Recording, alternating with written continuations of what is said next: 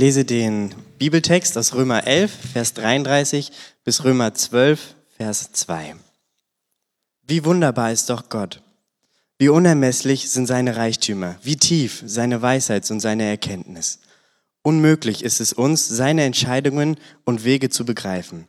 Denn wer kann wissen, was der Herr denkt? Wer kann seine Ratgeber sein? Und wer hat Gott jemals so viel gegeben, dass Gott ihm etwas zurückgeben müsste? Denn alles kommt von ihm. Alles besteht durch seine Macht und ist zu seiner Herrlichkeit bestimmt. Ihm gehört die Ehre in Ewigkeit. Amen. Weil Gott so barmherzig ist, fordere ich euch nun auf, liebe Brüder, euch mit eurem ganzen Leben für Gott einzusetzen. Es soll ein lebendiges und heiliges Opfer sein, ein Opfer, an dem Gott Freude hat. Das ist ein Gottesdienst, wie er sein soll.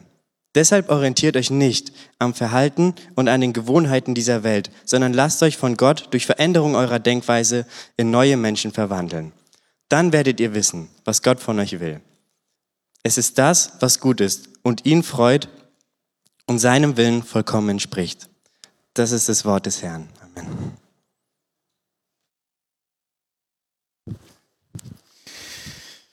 So, heute ist ja der Abschlussgottesdienst unserer MC-Studenten, die hier ein Jahr mit uns unterwegs waren, ähm, Gott gesucht haben, in, alleine in der Gemeinschaft.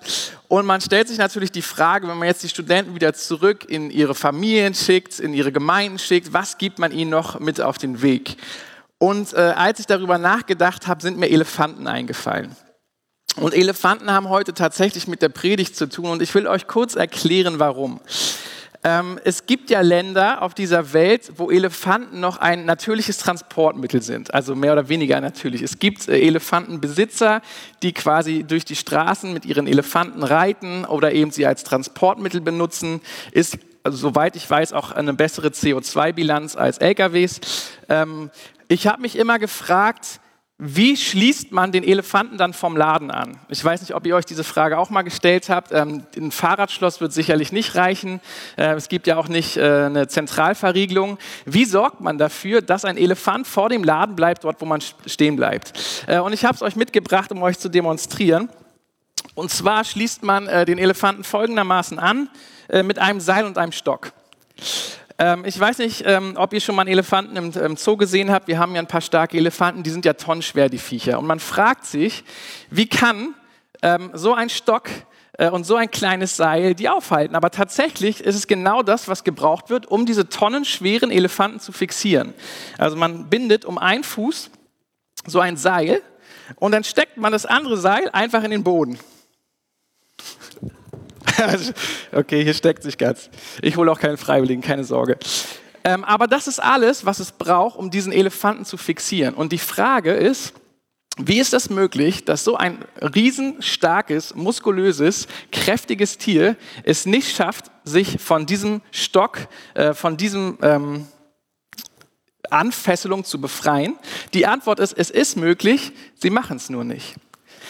Und zwar äh, liegt es daran, dass sie, als sie kleine Babys waren, kleine Kinder waren, äh, noch bei, bei ihrer Mama waren, hat man sie an so ein Seil angebunden und an einen festen Pfosten. Und sie haben versucht, sich loszureißen und kamen nicht los, weil sie zu schwach sind. Und das haben sie immer und immer und immer und immer und immer, immer, immer wieder probiert, bis sie irgendwann festgestellt haben, es ist nutzlos, ich höre auf damit, ich mache da nicht mehr weiter. Und als dieser Moment kam, wo dem Babyelefanten klar war, ich kann mich nicht mehr losreißen, wurde nur noch dieser Stock und dieses Seil gebraucht. Und so kann ein tonnenschwerer Elefant in den Straßen ähm, Indiens zum Beispiel einfach leicht fixiert werden, indem ein Seil, so ein Seil und ein Stock fixiert werden. Manche nehmen noch Ketten, aber das Spiel ist das gleiche. Die Ketten werden dann auch nur an so einem Stock fixiert. Und ähm, warum sage ich das? Ähm, das Thema der heutigen Predigt ist Veränderung des Denkens. Und der Bibelvers, ähm, der so zentral für mich hier raussticht, ist eben die Stelle aus Römer 12, Vers 2. Deshalb orientiert euch nicht am Verhalten und an den Gewohnheiten dieser Welt, sondern lasst euch von Gott durch Veränderung eurer Denkweise in neue Menschen verwandeln. Dann werdet ihr wissen, was Gott von euch will. Es ist das, was gut ist und ihn freut und seinen Willen vollkommen entspricht. Und ich finde dieses Bild von diesem Elefanten, der an dieser Fessel und an diesem Stock angebunden ist, äh, so eine super Übertragung für uns. Weil äh, was wir hier lesen ist, dass wir uns in unserem Verhalten eben an dieser Welt, an dieser Gesellschaft, an dieser deutschen Kultur oder wo auch immer du aufgewachsen bist, orientieren. Und wir wachsen damit auf und die Dinge, die wir hören, die wir lernen von unseren Eltern, von, äh, von der Schule, von dem System, in dem wir aufwachsen, werden für uns Wahrheiten, wo wir uns vielleicht an manchen Stellen noch gegen gewehrt haben oder denken, oh, das kann doch nicht sein oder hey, so ist es nicht, werden irgendwann zu Wahrheiten, die wir einfach adaptieren, die wir nicht mehr herausfordern, an denen wir nicht mehr rütteln. Und der Römerbrief argumentiert, wenn wir Jesus anfangen zu verstehen, wenn wir ihn kennenlernen, dann muss unser Denken komplett erneuert werden, damit wir in diese Freiheit kommen, die Jesus für uns hat. Und manche Christen lesen diese Stellen oder manche lesen diese Stelle, deshalb orientiert euch nicht am Verhalten und an der Gewohnheit dieser Welt. Die Welt ist böse und da ist ganz viel Schlimmes und deswegen sollen wir nicht so sein. Nein, die Argumentation ist ganz anders. Paulus sagt, Habt ihr mal gelesen? Habt ihr mal verstanden, wie großartig Gott ist? Das ist der ganze Abschnitt, den wir, den wir leben. Wie wunderbar ist doch Gott. Habt ihr mal über seine unermesslichen Reichtümer nachgedacht? Was ihm alles gehört? Ich meine, alles, was in dieser Welt ist, gehört ihm. Wir nennen das zwar Verdienstabrechnung, die wir einmal im Monat kommen, wo wir ein Gehalt überwiesen haben und denken dann, ja, ist unser Verdienst. Aber wer hat dir denn die Begabung gegeben?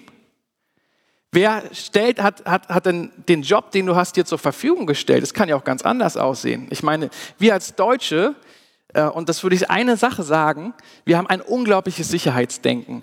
Manchmal habe ich das Gefühl, dass es in unserem deutschen christlichen Wesen darum geht, einmal sonntags in die Kirche zu gehen und zum anderen sonst eine sichere Rente und ein schönes Haus mit Garten zu bekommen.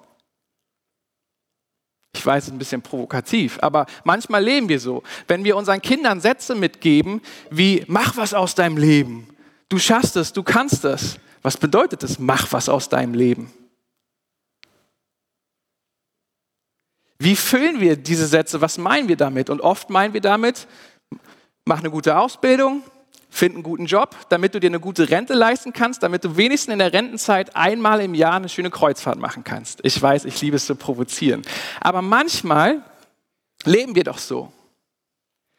Die Sachen, die Ratschläge, die wir unseren Kindern weitergeben, die wir der nächsten Generation weitergeben, stimmen die mit dem überein, was Jesus sagt? Mach was aus deinem Leben. Wie würde Jesus diesen Satz füllen? Mach was aus deinem Leben. Jesus würde wahrscheinlich folgendermaßen sagen, wenn du was aus deinem Leben machen willst, verlier dein Leben. Gib alles auf. Verlier dich selbst. Familie ist nicht mehr wichtig. Kinder sind nicht mehr wichtig. Also er, benutzt sehr starke Worte, denn das Einzige, was wichtig ist, bin ich. Verlierst du dein Leben um meinetwillen, wirst du dein Leben gewinnen. Mach was aus deinem Leben. Wie füllen wir diese Sätze? Und ich liebe es einfach, mit jungen Menschen unterwegs zu sein, weil die halten mich immer noch frisch. Die erinnern mich genau, die, die in diesem Jahr stellen die Fragen, die völlig frech sind. Die solltet ihr hier im Gottesdienst nicht stellen. Nein, die solltet ihr stellen, aber nach der Predigt bitte. Ähm, aber die provozieren mich. Da habe ich mir so ein tolles, frommes Denken als Pastor aufgebaut, wie Christsein funktioniert. Und dann stellen die unglaublich freche Fragen, auch an die Bibel. Und ich liebe das. Weil was Jesus adressiert, ist in erster Linie nicht ein Lebensstil von Menschen, sondern eher das Problem von Frömmigkeit oft, dass wir eben so fromme Vorstellungen haben, so muss Gemeinde laufen, so muss geistliches Leben laufen, äh, so muss mein Leben laufen. Und oft lassen wir uns darin gar nicht hinterfragen. Und wo ich unglaublich stolz bin auf die Studenten des vergangenen Jahres, ist wirklich, dass sie sich auch selber herausfordern haben lassen in ihrer Denkweise in dem, was sie für selbstverständlich halten. Und ich will damit nicht sagen, dass Bildung äh, nebensächlich ist oder dass Bildung schlecht ist, aber ich habe das Gefühl, eigentlich soll Bildung ja uns dienen, aber in Deutschland dienen wir der Bildung. Oder das würde, wie Jesus über Sabbat sagen würde, der, wir dienen den Sabbat, aber eigentlich soll der Sabbat uns als Menschen doch dienen. Und man kann dann trotzdem eine gute Ausbildung machen. Man kann dann trotzdem natürlich sein Bestes geben und einen super Beruf erlernen. Aber die Motivation ist ganz anders. Wenn, wenn ich so die Geschichten von Jesus angucke, dann denke ich, ich bin doch so entfernt von Jesus. Was der für Statements raushaut, was für Denkweisen der hat, ich kapiere sie manchmal einfach nicht. Und ich stelle fest, wenn ich ähnlicher werden möchte wie Jesus, wenn ich ihm nachfolge, müssten diese Denkweisen, die er hat, eben viel selbstverständlicher werden für mich. Nämlich dieses, verliere dein Leben, gib dich selbst auf. Das Wichtigste im Leben, wenn wir Jesus fragen würden, was ist das Wichtigste im Leben, welchen Ratschlag würdest du diesen jungen Menschen hier geben, die hier sitzen, würde er Folgendes sagen. Dein Ziel ist es, Gott vom ganzen Herzen, mit ganzer Seele, mit ganzem Verstand zu lieben. Das ist das wichtigste Ziel. Und das nächste ist ihm gleich, nämlich den Nächsten zu lieben wie dich selbst. Diesen Tipp würde Jesus euch geben.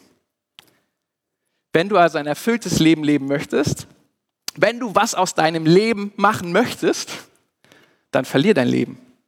Verlier dein Leben in Gott. Verlier dein Leben in der Liebe zum Nächsten. Ganz schön herausfordernd. Damit sind wir ein ganzes Leben beschäftigt. Das heißt, andere Aufgaben müssen wir uns gar nicht auf die Agenda nehmen, weil schon allein den Nächsten zu lieben oder Gott immer zu lieben, das Lieben ist schon echt auch äh, eine, eine, ziemliche Herausforderung. Ähm, und deswegen die Frage ist, was prägt unser Denken? Was prägt deine Denkweise? Und ähm, ich habe mich so ein bisschen mal mit dem Bewusstsein und dem Unterbewusstsein beschäftigt. Wusstet ihr, dass das Unterbewusstsein 80.000 Informationen pro Sekunde aufnimmt. Also während wir hier sitzen, während ich hier erzähle, klar fokussiert ihr euch vielleicht auf die Stimme oder auf den Traum, den ihr letzte Nacht hattet, kann auch sein. Aber in der Regel, unser Bewusstsein ist nur 20 Prozent von dem, was unser Gehirn gebraucht. 80 Prozent ist unterbewusst, was passiert.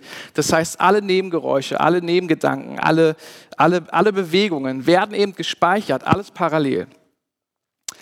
Und diese ganzen Informationen werden aufgenommen und vom Gehirn verarbeitet und sie beeinflussen unser Denken.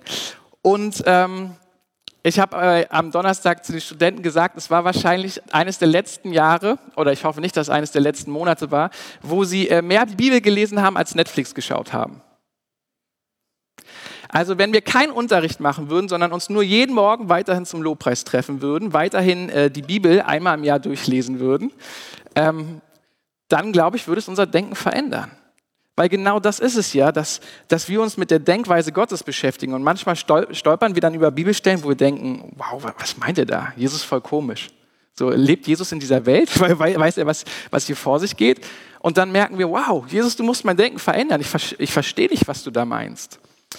Und ich glaube, wenn wir das einfach weiter durchziehen würden, ähm, morgens den Herrn suchen, ihn anbeten, die Bibel lesen, in Gemeinschaft zu sein, ähm, im Gespräch zu sein, was sind meine Denkweisen, würde unser Denken immer auch wieder hinterfragt werden.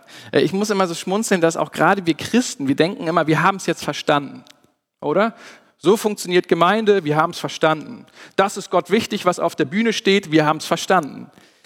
Und äh, Paulus, einer der größten Apostel, sagt im Philippusbrief, nicht, dass ich schon alles ergriffen habe, aber also der Satz war wichtig, ich habe den so schnell gesagt. Nicht, dass ich alles schon ergriffen habe, aber ich jage diesem Siegespreis nach. Also selbst Paulus sagt, ich habe noch nicht alles ergriffen, noch nicht alles begriffen. Es ist noch, ich bin noch nicht alles das geworden, was, was Jesus sich gedacht hat. Es gibt so einen, ähm, so einen ganz schlauen Spruch. Äh, der im Talmud steht. Der Talmud ist so, ähm, so weise Sprüche, weise Sammlung. Und da heißt es, achte auf deine Gedanken, denn sie werden Worte. Achte auf deine Worte, denn sie werden Handlungen. Achte auf deine Handlungen, denn sie werden Gewohnheiten. Achte auf deine Gewohnheiten, denn sie werden dein Charakter. Und achte auf deinen Charakter, denn dein Charakter prägt dein Schicksal. Und warum ich dieses Zitat sage, weil es fängt eben mit den Gedanken an. Was wir denken, entscheidet über was wir sagen, wie wir handeln und wie wir handeln, das prägt und formt dann unseren Charakter. Von daher, was, was darf dein Denken prägen? Wenn du auf deine letzte Woche schaust und dir anschaust, was durften meine Gedanken prägen? Und wenn du dann noch berücksichtigst, 8000 Informationen pro Sekunde. Nur auf dem Weg hier in die Gemeinde, die ganzen Plakate, die ganzen Werbungen, die uns versuchen zu erklären, was dich glücklich macht. Und dann schauen wir uns Jesus an und Jesus ist einfach verrückt. Jesus ist einfach so nicht von dieser Welt. Und wisst ihr, was die gute Nachricht ist? Du bist auch nicht von dieser Welt. Paulus argumentiert, du bist nicht mehr Deutscher, du bist nicht mehr Grieche, du bist nicht mehr Jude, du bist nicht mehr völlig egal, aus welchem Land du kommst, völlig egal, was auf deinem Passport, auf deinem Reisepass steht, du bist Himmelsbürger. Und wenn wir beten, sein Wille geschehe wie im Himmel, so auf Erden, dann sagt er, dass das, was seine Kultur ist, soll etabliert werden hier in unserer Kultur. Aber deswegen müssen wir verstehen, was ist seine Kultur? Wie denkt er? Wie tickt er? Wie verhält sich denn ein Himmelsbürger? Also irgendwann werden wir es wissen, aber ich hoffe nicht, dass der Kulturschock, wenn wir dann mit Jesus unterwegs sind, so groß ist, dass wir dachten, wow, ich dachte mal so, aber, aber es ist so. Und ich dachte, Lobpreis ist immer mit einer Bühne und dann sagt Henning, nee, nee, die stehen einfach um den Thron herum. Äh, und alle singen dann. Und äh, wow, ich hoffe, der Kulturschock für mich wird nicht so, so, so groß, wenn der Herr wiederkommt. Und, ähm, aber unser Denken muss erneuert werden. Unser Denken über Gott muss erneuert werden. Wie wir denken, wie Gott ist. Gott stellt sich als Vater vor. Unser Denken von Jesus sagt, du musst Vater und Mutter hassen. Im Kontext sagt er, dein Vater und deine Mutter, so gut sie auch waren, so perfekt sie auch waren, sie sind nur ein billiger Abklatsch von Gott. Gott ist der Vater aller Vaterschaften. Wenn du denkst, deine Eltern waren toll, lernt man den Vater im Himmel kennen. Aber unser Denken ist so geprägt von diesen Bildern, wie ein Vater ist, wie eine Mutter ist, wie ein Erzieher ist, wie ein Lehrer ist. Der Heilige Geist ist unser Lehrer. Wie waren deine Lehrer so? Und diese Bilder, diese Denkweisen, die übertragen wir auf Gott, die übertragen wir auf unseren Glauben. Und ihr habt schon in den äh, Videozeugnissen in den ersten, die ersten, von den ersten fünf Studenten gesehen, nach der Predigt kommen nochmal fünf. Gott möchte an unsere Denkweise ran. Und da, da erinnere ich euch gerne wieder an den Elefanten, dass in unserem Leben uns Dinge gefangen halten, wo wir denken, da komme ich nicht mehr raus. Das ist so. Ähm, oder vielleicht, also weil es negativ ist, sind, wir sehen es als negative Dinge, aber wir denken, ich komme nicht mehr raus. Äh, ich habe das jahrelang probiert, das Ding ist fe fest. Äh, vielleicht sind es auch ähm, Sachen, wo du denkst, nee, eigentlich sind die ganz positiv, da will ich gar nicht raus. Und der Herr sagt, ey, es hält dich gefangen. Du bist gefangen. Ich möchte, dass du frei bist. Und deswegen, Jesus sagt, äh, im, im Johannesbrief wird es ganz deutlich, ich bin gekommen, damit du die Fülle des Lebens hast. Das ist sein Wunsch für dich. Und äh, John Piper sagt es so gut, Gott ist, wird am meisten anbetet, wenn wir am meisten in ihm erfüllt sind. Also die größte Form von Erbetung ist ganz erfüllt zu sein in der Beziehung mit Jesus. Und wenn unser Denken erneuert wird und anders wird, wie würde das dann aussehen? Ich denke dann an so verrückte Geschichten in der Bibel von so Typen, die auch völlig durchgedreht sind, wie so ein Paulus und ein Silas. Die gehen auf die Straße, sagen, ey, Jesus ist der Hammer, ihr müsst ihn nachfolgen, er ist der Sohn Gottes. Die werden verprügelt, ins Gefängnis geworfen und dann sitzen die da äh, im Gefängnis und was machen die? Die fangen an zu singen, die machen Lobpreis. Dann denke ich, äh, geht's noch? Äh, ich würde vielleicht in den Momenten denken, wow, Jesus, was habe ich falsch gemacht? Habe ich falsch evangelisiert? Habe ich nicht richtig gehört? Bin ich zu den falschen Leuten gegangen? Du hast doch gesagt, die Ernte ist reich und die Arbeiter sind weniger. Wir sind doch hier Arbeiter. Äh, waren wir bei der falschen Ernte dabei? Aber weil meine Denkweise so geprägt ist, dass ich denke, wenn ich es nicht richtig mache, kommt es auch nicht richtig raus. Aber Paulus und Silas haben verstanden, ey, der Herr geht überall mit uns mit. Der sitzt jetzt gerade sogar hier im Gefängnis. Also, was machen wir als nächstes, Jesus, jetzt wo wir im Gefängnis sind? Ja, komm, wir preisen den Herrn. Ist immer, immer gut. Dann preisen sie den Herrn und erleben, wie sie frei werden. Und dann haben wir Stephanus, ähm, der wird auch verprügelt und wird dann zu Tode gesteinigt. Und die, was wir von ihm hören, nämlich einer, der dabei war, der jetzt nämlich hier im Gefängnis saß, Paulus, war da, hat die Mäntel gehalten, als Stephanus Jahre zuvor gesteinigt wurde. Das heißt, Paulus hat mitbekommen, wie Stephanus zu Tode gesteinigt wurde und hat gesehen, wie Stephanus die Hände gehoben hat und den Herrn angebetet hat und ihn gepriesen hat, während er zu Tode gesteinigt wurde. Denke ich, wie kommt man da hin? Was, was muss man sich da denken? Ich hätte gedacht, was habe ich falsch gemacht, Herr? Und ich merke, wenn ich diese Stellen sehe, mein Denken ist, ist noch so anders. Und mein Gebet, das ich da nur sprechen kann, ist, Jesus, verändere du mein Denken. Zeig mir, wie du die Dinge siehst. Ich, ich, und da sind so viele Sätze über mein Leben, die, die über meinem Leben stehen, die ich über mich ausgesprochen habe oder die ich über Gott denke oder die ich über andere Menschen denke, die für mich so Wahrheit geworden sind und die mich aber eigentlich so gefangen nehmen. Ich, ich habe das vielleicht, glaube ich, schon in meiner Predigt erzählt. So ein Satz, den ich immer hatte, ist, Fiete, du bist dumm. So, ich habe so gerade so mein Abi hingekriegt, habe dann Theologie studiert und ich kann mir einfach diese schlauen theologischen Fachworte nicht merken. Es geht einfach nicht in meinem Kopf. Ich finde dann immer so ganz einfache Worte dafür, aber das ganze Studium dachte ich, Fiete, du bist einfach dumm. Du kannst dir die Sachen nicht merken. Und äh, vor ein paar Jahren, und dieser Satz begleitete mich immer, ich habe mich dann minderwertig gefühlt, äh, dachte, oh, ich kriege das nicht hin, bin ich überhaupt der geeignete Pastor, kann ich das überhaupt? Und ich weiß noch, ich saß äh, bei Rüdiger, äh, unserem Pastor hier im Büro, und habe gesagt, Rüdiger, ich merke, dieser Satz, Fiete, du bist dumm, der prägt so mein Leben, ich fühle mich echt dumm. Und jetzt dachte ich, dass Rüdiger mich anguckt und sagt, Fiete, du bist doch gar nicht dumm, du bist doch schlau. Stattdessen guckte er mich an und guckte mir in die Augen und sagte, Fiete, was ist, wenn du dumm bist? Und ich dachte, Moment mal, ich, habe wohl nicht richtig gehört. Und, und er, er, fragte nochmal, weil offensichtlich war mein, mein Entsetzen so ins Gesicht geschrieben, dass, Fiete, was ist, wenn du dumm bist? Kann Gott dich für sein Reich gebrauchen, wenn du dumm bist? Dann dachte ich, ah, das ist eine fiese Frage. Dann meinte ich, ja, du hast recht, Gott kann mich für sein Reich gebrauchen, wenn ich dumm bin. Und dann meinte er, okay, und was ist dann das Problem, wenn du dumm bist? Und in dem Moment hat sich völlig meine Perspektive verändert. Es war überhaupt nicht mehr wichtig, ob ich dumm bin oder nicht. Ich wusste, Gott wird mit mir zum Ziel kommen. Gott wird mich gebrauchen. Egal, ob ich dumm bin oder nicht. Ich kann sogar ein dummer Pastor sein und Gott wird mich gebrauchen. Und das ist die Logik, die sich durch die ganze Bibel zieht. Jesus, der Löwe und das Lamm. Wie kommt denn Jesus auf die Erde? Wie hat er sich denn gezeigt? Als der Löwe. Oder ist er das Lamm, das geschlachtet wurde und jetzt zur Rechten auf dem Thron Gottes sitzt? Das entzieht sich uns aller Logik. Dass ich denke, also ich würde lieber der Löwenpastor sein. Alle denken, wow, so ein Pastor, dem wollen wir nachfolgen. der brennt für den Herrn, richtiger Löwe. Und Jesus sagt, ah, Fiete, das, weißt du, Fiete, wenn wir die Herzen von Menschen gewinnen wollen, wenn sie wirklich verstehen sollen, dass, dass wir sie lieben und dass Veränderung möglich ist, nicht durch das, was sie tun, sondern durch das, was ich getan habe, dann darfst du kein Löwenpastor sein, sondern dann musst du ein Lammpastor sein, der sich schlachten lässt.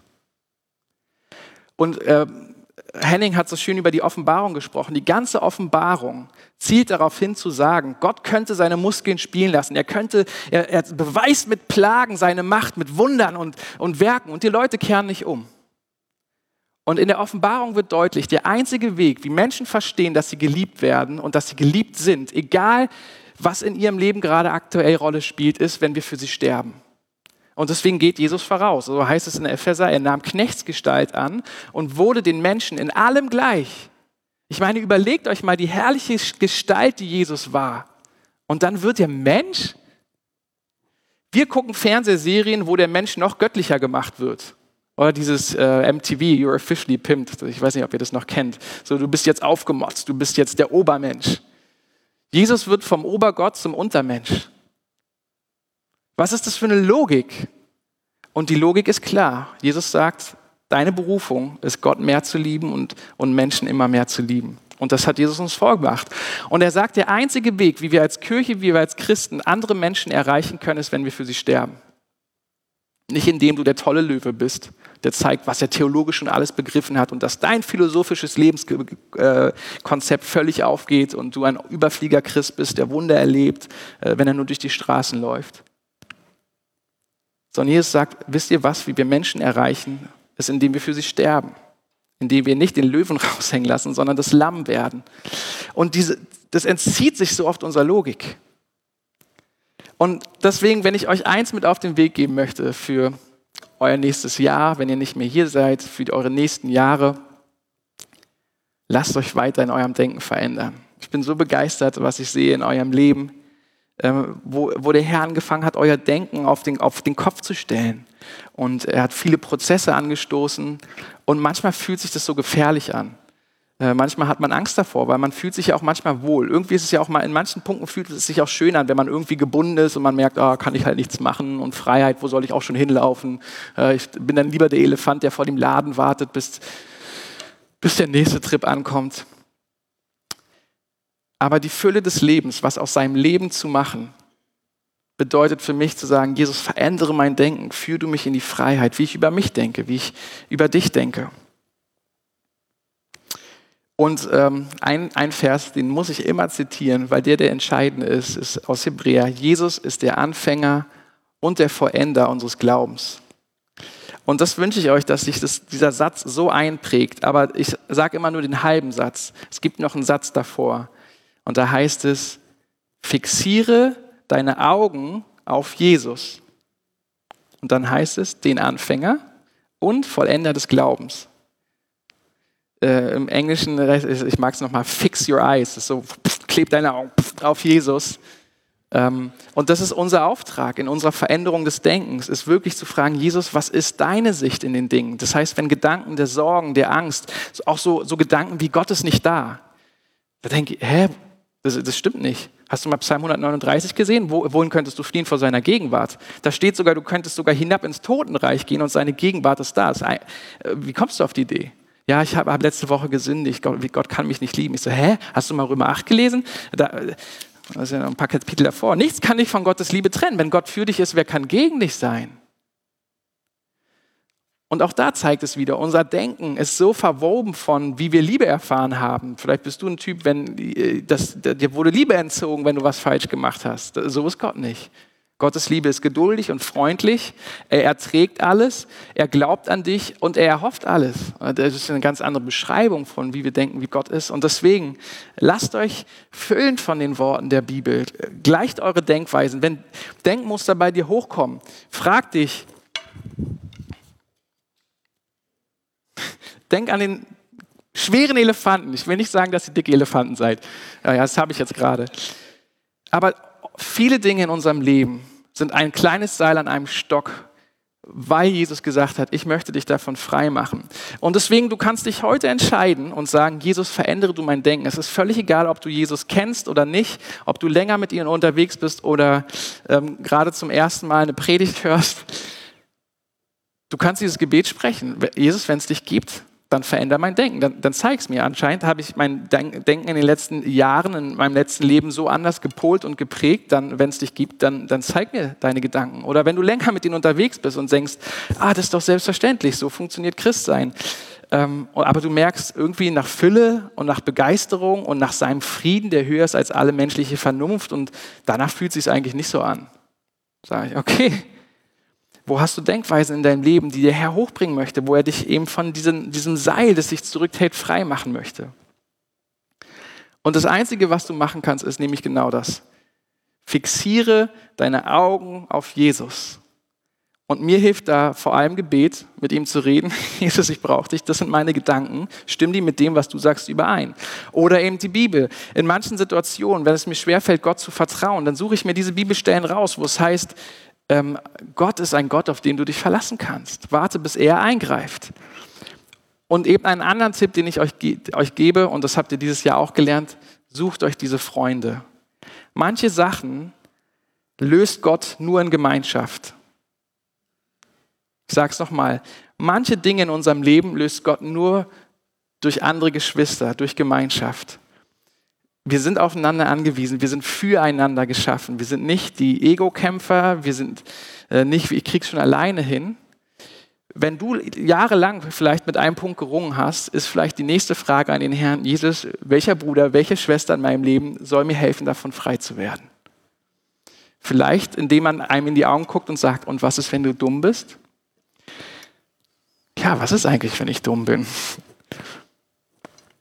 Und das ist mein Gebet und mein Wunsch für euch, dass, dass ihr einfach da offen seid und Jesus ein, einladet zu sagen, sprich du zu meinen Gedanken, verändere du meine Gedanken. Wie gesagt, der Heilige Geist ist der beste Lehrer, den wir haben können, der uns in allem unterweisen möchte, der in uns lebt und ähm, der um uns herum wirkt, auch wenn, auch wenn wir es vielleicht nicht sehen.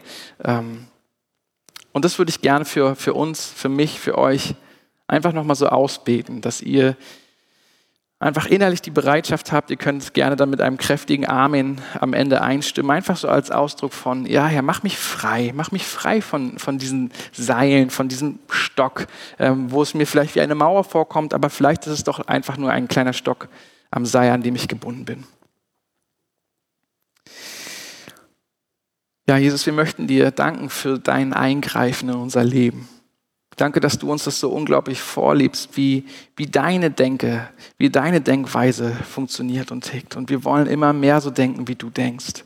Und so, ja, wie Paulus hier in diesem Römerbrief beschrieben hat, wie wunderbar bist du Gott, wie unermesslich, unermesslich sind deine Reichtümer und deine Weisheit und deine Erkenntnisse. Jesus, wir erlauben dir, unser Denken zu verändern. Du siehst, wo wir gefangen sind in bestimmten Sorgen, in bestimmten Sätzen über unserem Leben oder über dich, über Dinge, die wir für Wahrheit halten. Ja, Gott, die Wahrheit ist kein philosophisches oder theologisches Konzept, ist eine Person. Jesus, du bist die Wahrheit, du bist der Weg und du bist das Leben. Und darum bete ich, dass wir in den nächsten Tagen, in der nächsten Woche, in den nächsten Wochen wirklich Begegnung mit dir haben, durchs Gebet, durchs Lesen der Bibel, durch Gemeinschaft und dass wir erleben, wie unser Denken verändert wird. Danke für deine Liebe und deine Treue. Danke, dass du uns nachgehst, dass du immer bei uns bist, dass uns nichts von deiner Liebe und Gegenwart trennen kann und dass selbst wenn wir auch manchmal stur sind, danke, dass du beharrlich bist. Danke, dass deine Eigenschaft ist, du bist geduldig ähm, und du, du verlierst nicht die Hoffnung. Und das danken wir dir für uns, äh, für unsere Nachbarn, für die Menschen um uns herum. Danke, dass du uns verändern möchtest, durch und durch, von innen nach außen. Wir geben dir alle Ehre und preisen dich. Amen.